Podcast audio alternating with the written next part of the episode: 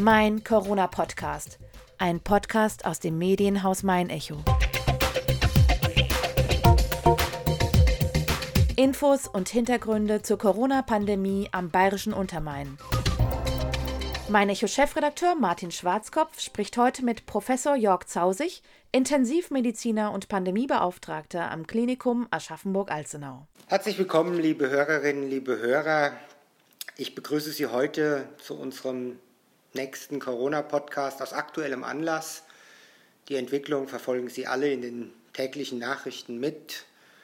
Wieder einmal hier aus dem Aschaffenburger Klinikum, und ich freue mich sehr, dass eine Person, die mit Sicherheit im Moment sehr angespannt auf die aktuelle Lage schaut, sich die Zeit für diesen Podcast nimmt, zum wiederholten Male die Zeit für den Podcast nimmt. Herr Professor Zausig, Pandemiebeauftragter des Klinikums Aschaffenburg-Alzenau und Chefarzt der Anästhesie und Intensivmedizin. Herzlichen Dank, dass Sie sich diese Zeit nehmen. Ja, vielen Dank, Herr Schwarzkopf. Schön, dass Sie wieder da sind. Wir haben ja jetzt eine längere Pause gehabt, Herr Zausig, und irgendwie hatten wir wohl alle gehofft, dass wir vielleicht zum Thema Corona gar nicht mehr sprechen müssen. Deshalb jetzt der Einstieg für uns in die Gespräche wieder ist natürlich, dass die vierte Welle rollt. Die Zahlen sind bundesweit und in Bayern auf einem Niveau, das wir noch nicht kannten in dieser Corona-Pandemie. Wie sieht die aktuelle Pandemielage aus medizinischer Sicht im Klinikum Aschaffenburg-Alzenau aus? Ja, also man muss ganz klar sagen, ähm, wir sind in einer ganz anderen Situation als ähm, in der letzten Welle. Wir haben ein volles Haus, ähm, wir sind auf der Normalstation, auf der Intensivstation voll. Ähm, es sind zum Glück auch nicht alles Covid-Patienten, sondern es sind alles Non-Covid-Patienten, und die Covid-Patienten, die wir jetzt da haben, sind knapp äh, über dreißig, mit sieben auf der Intensivstation. Ist interessanterweise so ein bisschen wie im letzten Jahr, aber wie gesagt, das, was uns am meisten drückt, ist, dass eben die Nicht-Covid-Patienten eben da sind. Und wir alle, glaube ich, haben, wir haben es eben schon angesprochen, die größte ähm, Furcht, dass die steigenden Corona-Zahlen auch noch zusätzlich in dieses schon so enge System hineindrängen. Wir haben heute Morgen sechzigtausend neue Fälle gehört. Ähm, das sind ja Zahlen, die wir aus den ersten Wellen gar nicht kannten. Und der Herr Wieler hat ja auch noch berichtet, dass er von einer Dunkelziffer ausgeht, die zwei- bis dreimal so hoch ist. Man kann sich abschätzen, dass der eine oder andere eben doch noch ins Krankenhaus muss mit einem Covid-Patienten. Herr Professor Zausig, wie ist die Stimmung in Ihrem Team und in der Pflege? Also ich glaube, grundsätzlich ist die Stimmung weiterhin bei uns, den Pflege und Ärzte, eigentlich gut. Wir lassen uns, glaube ich, grundsätzlich nicht unterkriegen. Wir sind Profis, aber es natürlich, wir sind sehr angespannt. Man ist teilweise verunsichert, weil man nicht genau weiß, wie es weitergeht. Es gibt auch einige, die frustriert sind, weil man sagt, man hat es auf sich zukommen sehen, man hat so viele Ungeimpfte. Und das sehen wir auch, alle unsere Patienten auf der Intensivstation, die Covid haben, sind ungeimpft. Also etwas, wo der eine oder andere fragt, Mensch, da hätten wir vielleicht auch im Vorfeld was gegen machen können. Und wenn wir mit dem Blick gehen Richtung Süden, wo ja schon in einzelnen Bereichen von Bayern, aber auch in Österreich die Lage schon sehr angespannt ist, sind unsere Gedanken ganz klar bei den dortigen Mitarbeitern, bei den dortigen Patienten. Und ähm, ich muss mal auch ganz klar sagen, was für ein tolles Team nicht nur wir hier bei uns im Haus haben, sondern auch in allen anderen Häusern, die in den letzten Zeiten immer für die Patienten da waren, egal ob sie Covid hatten oder nicht Covid hatten, vierundzwanzig Stunden am Tag, sieben Tage die Woche, dreihundertfünfundsechzig Tage. Das ist schon was ganz Tolles, was wir hier für unsere Bevölkerung anbieten. Lassen Sie uns nochmal auf Ihr Team schauen. Haben Sie denn auch, etwa weil Personal fehlt, Klinikbetten abbauen müssen auf der Intensivstation? Ja, also wir haben natürlich in den letzten ähm, Jahren, ähm, und das eben jetzt nicht nur durch Corona, sondern auch durch viele andere ähm, Punkte, Veränderungen im Personalbereich gehabt. Das zum einen, der Markt ist groß, man kann auch aus der Medizin herausgehen, das haben wir in ein paar Bereichen gehabt. Und wir hatten aber auch strukturelle Veränderungen. Früher hatten wir auf der Intensivstation keinen fixen Schlüssel, jetzt gibt es einen fixen Schlüssel, damit haben sie quasi ähm, weniger Patienten pro Mitarbeiter. Das klare Ziel war ja hier der, von der Pflegeoffensive, dass man eben hier was Gutes für die tut, und das war auch gut und das war auch richtig, aber klar hat das nochmal zu einer ähm, Reduktion der Möglichkeiten geführt und deswegen haben wir auch bei uns ähm, reduzierte Betten auf den Intensivstationen, aber auch auf der Normalstation. Was ist für Sie als Arzt und für Ihr Ärzteteam in der vierten Welle anders als in den bisherigen Pandemiemonaten? Ein bisschen ist es eigentlich erstmal ein Déjà-vu, ein same procedure than as last year. Also man macht sich schon seine Gedanken, warum das schon wieder so gekommen worden ist. Und das, was die Welle jetzt vielleicht unterschiedlich macht zu den anderen Wellen, die erste Welle war ja so ein bisschen, glaube ich, noch viel mit Angst geprägt und Unsicherheit. Die zweite und dritte Welle war aus meiner Sicht durch ein hochprofessionelles Arbeiten geprägt. Wir wussten, was wir tun, wir wussten, wie wir pflegen, wie wir therapieren, wie wir mit der Hygiene umgehen. Da sind wir, glaube ich, jetzt ja, als große Experten auch für die vierte Welle aufgestellt. Das, was sicherlich neu kommt in dieser vierten Welle, ist einmal wahrscheinlich die Patientenzahl, zum anderen aber werden es mehr jüngere Patienten sein, das haben wir schon in der dritten Welle gesehen. Und das wird dazu führen, dass diese jüngeren Patienten auch eine längere Aufenthaltsdauer haben werden auf unserer Intensivstation. Wir werden länger ähm, sie therapieren, therapieren müssen, weil sie eben nicht so schnell wieder auf die Beine kommen. Zwei bis drei Wochen ist tatsächlich nicht eine Seltenheit.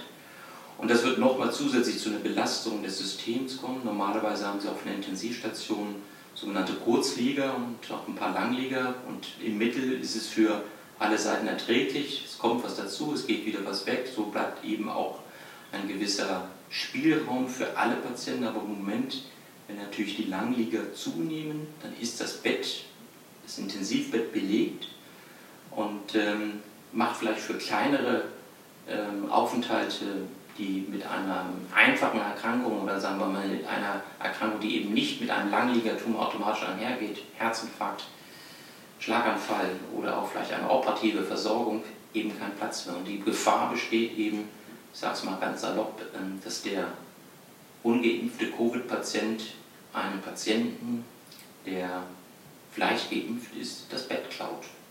Und das ist eine wirklich prekäre Situation, auf die wir gefühlt hinlaufen. Herr Professor Zausig, Sie haben gerade angesprochen, dass Ungeimpfte im schlechtesten Fall einem Geimpften vielleicht ein Bett klauen. Ja, und es damit auch zu einer möglicherweise nicht so tollen Versorgung für den Geimpften kommen wird. Was wünschen Sie sich denn von den Ungeimpften persönlich? Also mir wäre wichtig, dass der Ungeimpfte, selbst wenn er für sich definiert hat, dass er die Impfung nicht braucht, auch nochmal an seinen Nächsten denkt. Ich glaube, Impfen ist auch eine Frage der Solidarität, weil wir nur gemeinsam eigentlich wieder in die Freiheit, in die Normalität gehen können, wenn wir in den weitergehen, Schritt weitergehen. Und wenn sie als Mensch geimpft sind, dann tun sie eben nicht nur was für ihre Eltern, die vielleicht Risikopatienten sind und wo sie eben weniger das Virus übertragen können. Sie tun was für ihren Nachbarn, der sonst ihnen immer hilft und der vielleicht auch eben äh, sonst gefährdet wird. Für den Menschen, den sie im Supermarkt treffen, im äh, Bus treffen. Und am Ende tun sie es für die Pflegekräfte und für die Ärzte, die jetzt auch in der vierten Welle am Bett stehen und nicht die Frage stellen sich, ist der Geimpfte oder Ungeimpft, sondern sie werden alle gleich gut behandelt, weil wir eben das so tun und das auch richtig ist. Und dafür ist Solidarität auch wichtig. Wie entwickelt sich denn die medizinische Behandlung von Covid neunzehn Patienten auf den Normal- und Intensivstationen? Wie sieht es mit neuen Therapieoptionen aus? Es sind ja im Gespräch Arzneimittel, die man einsetzen kann, speziell für Covid. Was lehrt da Ihre bisherige Erfahrung? Also ich glaube, einmal sind wir in der Therapie der Covid-Patienten sehr routiniert geworden, sind gut vorangekommen. Das, was Standard ist, sind äh, nicht-invasive Beatmung oder dann invasive Beatmung mit Wechsellagerung oder ECMO-Therapie.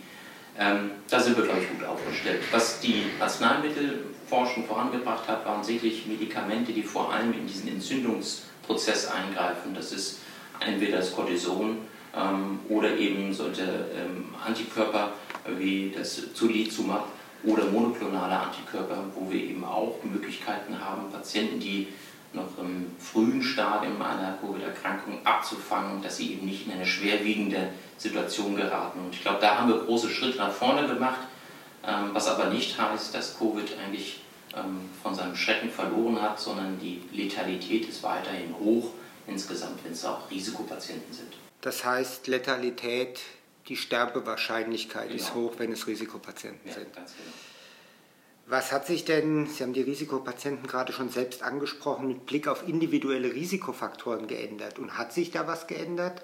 Und vielleicht noch ergänzend, schützt die Impfung verlässlich vor schweren Verläufen? Also ich glaube, der größte Risikofaktor ist im Moment, nicht geimpft zu sein, aus meiner Sicht. Danach ist gleich klar nochmal das Alter.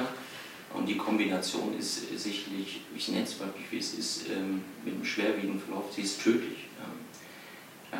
Aber auch jüngere Menschen mit kleineren Gebrechen wie Bluthochdruck oder vielleicht einer Immunschwäche, die nicht geimpft sind, da ist eben die Wahrscheinlichkeit hoch, dass die Patienten einen schwerwiegenden Verlauf haben und eben auch versterben. Im Moment, letzte Studie gesehen habe, waren wir auf der Intensivstation mit einer Letalität von fünfzig Prozent, also Sterblichkeit von fünfzig Prozent. Das heißt, von zwei Patienten, ähm, wenn ein, äh, von zwei Patienten, die reinkommt, dann stirbt einer sicherlich. Also das muss man sich mal vorstellen. Das ist schlimmer als bei allen anderen. Bei der Influenza sind wir deutlich niedriger bezüglich der Le- äh, Sterblichkeit. Die Impfung, ja, ähm, ich glaube, die meisten Leute hatten so ein bisschen im Kopf, dass die Impfung vor der Infektion schützt. Das ist nicht so. Die Impfung schützt sicherlich, dass wir, wenn wir geimpft sind, die Erkrankung nicht unbedingt äh, weitergeben. Es ist, äh, wir haben zwar die gleiche Viruslast, aber sie wird schneller eben durch unser Immunsystem abgebaut. Deswegen können wir eben gar nicht so schnell und so lange jemanden äh, mit gefährden. Was aber die Impfung ganz sicher macht, sie schützt mich, meinen Körper davor, dass ich einen schwerwiegenden Verlauf habe und das mit je nach Produkt, in über neunzig Prozent der Fälle. Und das, was dann übrig bleibt, das ist dann dieser viel besprochene Impfdurchbruch. Das war auch von Anfang an klar. Wir werden keinen hundertprozentigen Schutz haben, sondern es wird irgendeinen Teil geben, die, obwohl sie geimpft sind und Covid bekommen haben, doch einen schwerwiegenden Verlauf haben, ja, und vielleicht auch versterben werden. Aber es ist nur ein Bruchteil, als wenn man nicht impfen würde. Und ich will mal den Vergleich nehmen, ähm, keiner von uns würde heutzutage sagen, ich schneide mich nicht an, weil ich kenne Fälle, wo jemand im Hochrasantrauma trotz Anschneiden ums Leben gekommen sind, der Anschneidgurt hilft nicht. Das würde keiner heutzutage sagen und so muss man das ungefähr auch mit der Impfung sehen. Das heißt, für Sie ist völlig klar, Impfen rettet Leben und Ihr Appell wäre auch, lasst euch impfen. Unbedingt, unbedingt. Worüber ärgern Sie sich als erfahrener Intensivmediziner in dieser vierten Welle am meisten? Ich glaube, dass das Schlimmste ist, dass wir von meinem Gefühl im Moment in einem sehenden Auges in ein zunehmendes Problem hineinlaufen. Und ähm, ich bin mir nicht sicher, ob alle schon verstanden haben, dass man hier unbedingt aktiv werden muss. Ähm, der Woche wird die Regierung äh, das neue Infektionsgesetz herausbringen ähm, und verabschieden. Und ich hoffe, da sind die richtigen Regeln drin. Ich bin mir aber nicht sicher, ob das noch rechtzeitig ist. Das heißt, Sie hätten sich gewünscht, dass die Politik rechtzeitiger, schneller zugreift? Ich hätte mich sehr gefreut, wenn die Politik schon früher aktiv geworden wäre, äh, bezüglich der Situation des Impfens zu fragen, wo stehen wir, wo müssen wir hin? Ähm, und wahrscheinlich auch, äh, eins haben wir sicherlich aus den ersten Wellen, als wir noch nicht uns geimpft haben, gelernt, dass wir die Kontaktbeschränkung einfach nochmal hinterfragen. Das war unser wirksamstes Mittel in den vorangegangenen Wellen und das haben wir irgendwo aufgegeben, ja, vielleicht auch, weil viele auch gar nicht mehr konnten und wollten, diese Kontaktbeschränkungen. Wovor haben Sie Angst? Na, mit Blick nach Süddeutschland, nach Salzburg, wo der Begriff Triage gesprochen ist, habe ich so ein bisschen Angst, ob wir uns nicht verkalkuliert haben und dass wir uns vielleicht in eine Bewegung äh, gehen, wo wir eben doch priorisieren müssen. Und selbst wenn wir das nicht machen müssen, wenn wir an den Punkt kommen, wo wir vielleicht zu einer besonderen Belastung, einer Außerbelastung von allen Mitarbeitern in unserem Klinikum und auch in anderen Kliniken kommen, dann tun wir unseren Mitarbeitern hier nichts Gutes. Und es wäre nicht schön, wenn ähm, auch unsere Mitarbeiter von Weihnachten nichts haben, weil sie eben hier am Kämpfen sind. Und davor habe ich irgendwo meine ähm, Befürchtung, dass wir da irgendwo hinschudern. Wenngleich ich guter Dinge denke, dass wir es irgendwie noch abfangen werden. Lassen Sie uns nochmal zum Impfthema zurückzugehen. Sie haben ja, zurückkehren. Sie haben ja schon ganz klar gesagt, Impfen rettet Leben. Ein breit diskutiertes Thema ist die Impfung von Kindern, die die STIKO ja bisher ab dem zwölften Lebensjahr empfiehlt. Ihr Kollege aus der Kinderheilkunde hier in Aschaffenburg, der Professor Klepper, rät unbedingt zu dieser Impfung. Teilen Sie diese Einschätzung für Kinder und Jugendliche? Ja, also Ich selbst habe auch meine Kinder geimpft.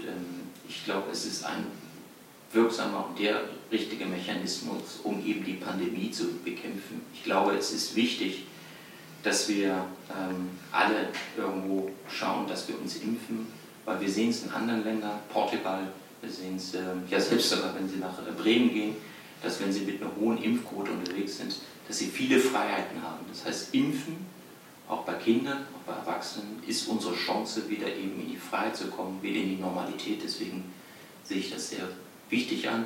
Und bei den Kindern hätten wir vielleicht auch nochmal eine Chance, wenn die Kinder geimpft sind, dass eben die Schule auch nicht mehr als möglicher Ort der Übertragung von ähm, Erkrankungen ist, weil eben dort eben auch ein Mechanismus ist, der neben der Kontaktreduzierung oder Beschränkung eben dazu führt, dass äh, wir eben den Virus nicht weitertragen. Auch die Auffrischungsimpfung ist ja ein großes Thema. Haben Sie sich schon den dritten Pieps geholt? Ja, ich ähm, habe mir schon den dritten Pieps äh, geholt und ich habe in den letzten Tagen ja vermehrt auch nochmal über gesehen, gehört und kann es auch nur noch mal unterstreichen, wie wichtig er ist für uns alle. Ähm, ich glaube, sogar heute stand nochmal drin in den Nachrichten, dass, dass ab achtzehn Jahren es allen Leuten empfohlen werden. Und ich glaube, insbesondere jene, die vielleicht am Anfang nur Johnson und Johnson bekommen haben, sollten gucken, dass sie zumindest schon mal ihren zweiten Pieks holen, wenn nicht sogar gleich den dritten Pieks, weil sie dann natürlich mit dem Medikament ein sehr wirksames Medikament haben, aber was eben nicht diese Effektivität hat, wie beispielsweise Biontech oder Moderna. Sie haben es ja schon angesprochen, für wen Sie die dritte Impfung für zwingend nötig halten. Es gab ja jetzt viel Diskussion auch über die Wartezeit von sechs Monaten nach der zweiten Impfung. Inzwischen bewegt sich die Politik ja da. In Bayern wurde jetzt verfügt, dass in den Impfzentren nach fünf Monaten geimpft werden kann. Haben Sie dazu eine Einschätzung, zu dieser Wartezeit? Ich glaube, dass, wenn man ob fünf oder sechs Monate, es ist wahrscheinlich egal. Der Vorteil ist, wenn Sie sich jetzt ad hoc impfen lassen, dann haben Sie eben ein stärkeres Immunsystem. Wir können damit vielleicht erreichen, jetzt auch gerade nochmal in der vierten Welle, dass wenn alle nochmal geimpft werden, geboostert werden, dass wir umso schneller, selbst bei Infektionen, einen wirksamen Schutz des Einzelnen haben und damit eben auch eine geringere Übertragungsrate. Das wäre deswegen wichtig, nicht auf das Datum zu gucken, sondern eigentlich losgehen und sich nochmal boostern zu lassen. Sie haben das politische Thema schon mal angerissen. Ich habe auch kurz nachgefragt, dass es vielleicht, ja, dass ich rausgehört habe, dass Sie sich etwas mehr Geschwindigkeit gewünscht hätten in den gegen die Pandemie gerichteten Maßnahmen. Aber mal Hand aufs Herz, macht die Gesundheitspolitik in den vergangenen Wochen auf Landes- und Bundesebene einen guten Job? Ja, ich glaube, die Bekämpfung einer Pandemie ist nie leicht. A, glaube ich, hat nicht jeder damit Erfahrung gehabt und ich glaube, dass unsere Politikerinnen und Expertinnen und äh, ja auch die ganze Bevölkerung in den letzten Wochen, Monaten versucht haben, das Beste daraus zu machen. Ähm, ich glaube, Impfen ist das Sicherste und das kann man auch am besten in, wie gesehen sehen, dass man dadurch was erreichen kann. Und ich glaube, da hätte ich mir mehr gewünscht, dass man dem nachgeht und das unterstützt. Und die Leute, die vielleicht als Impfskeptiker äh, genannt werden, auch einmal anspricht und auf die zugeht. Ich glaube nämlich nicht, dass es überall nur Impfskeptiker sind, sondern es sind ganz viele Menschen, die noch verunsichert sind oder die wir eben nie erreicht haben, weil sie vielleicht eben nicht A R D und Z D F hören und ähm, nicht das Mein Echo lesen. Und dem vielleicht auch gar nicht so aufgeklärt sind, wie wir alle hoffen und denken. Und ich glaube, wenn man die auf die alle zugehen würde nochmal, würden wir hier wahrscheinlich besser dastehen. Und ich glaube, das hätte die Politik schon im Juni, September sehen können, als so das Impfen auf uns Stocken geraten hätte, dass man da nochmal hätte nachlegen müssen. Was muss jetzt akut passieren, damit uns die vierte Welle nicht überrollt? Akut muss, glaube ich, passieren, dass die, es gab mal einen Wahlkämpfer die Bazooka rausgenommen wird. Das heißt, das muss einfach jetzt mal was gemacht werden. Im Moment habe ich nicht das Gefühl, dass die Schritte, die ange, äh, angewandt werden, wirklich uns helfen würden. Ähm, zu testen, ob jemand Corona hat, ist das eine, mit zwei G auch vielleicht ein bisschen die Impfbereitschaft ähm, hochzusetzen, das ist das andere. Aber ich glaube, wir müssen da wirklich rangehen, die Leute direkt ansprechen und nicht nur durch Argumente, warum es sinnvoll macht, sich impfen lassen, sie voranzutreiben. Man muss vielleicht auch überlegen, ob man ähm, in bestimmten Bereichen nicht doch eine Impfpflicht einsetzt, um eben hier mehr Sicherheit zu machen. Und ich glaube, man sollte nochmal die ähm, äh, guten Standards, die wir hatten, mit Abstand, mit Mundschutz, äh, mit Lüften, äh, mit Hygienemaßnahmen nochmal ähm, den Leuten näher bringen. Das ist im Moment das Sicherste, um nicht eine Übertragung zu bekommen, egal ob ich geimpft oder ungeimpft bin. Herr Professor Zausig, was gibt Ihnen zum Abschluss Hoffnung für die kommenden Wochen bis Weihnachten? Wir haben die ersten drei Wellen super geschafft. Es hat immer irgendwie geklappt und alle waren mit dabei. Und am Ende, auch wenn wir jetzt das ein oder andere ähm, drüber uns geärgert haben, ähm, dass es nicht so vorangetrieben ist, haben doch dann irgendwo ähm, die Politik, die Bevölkerung es verstanden und sind mitgegangen, dass wir eben nicht in ein Problem hineinrutschen. Und das, glaube ich, haben wir auch dieses Mal wieder die Chance, dass wenn wir da vereint rangehen, dass wir nicht in einen Lockdown hineinrutschen müssen, Ähm, sondern dass wir es noch auffangen können. Deswegen bin ich positiv und schaue nach vorne und ähm, es wird bestimmt alles gut werden. Herr Professor Zausig, ich danke Ihnen ganz herzlich und ich würde mich freuen, wenn wir irgendwann nach Weihnachten wieder in einem Podcast zusammensetzen und sich Ihre Prognose bewahrheitet hat. Herzlichen ja. Dank dafür. Sehr gerne. Vielen Dank.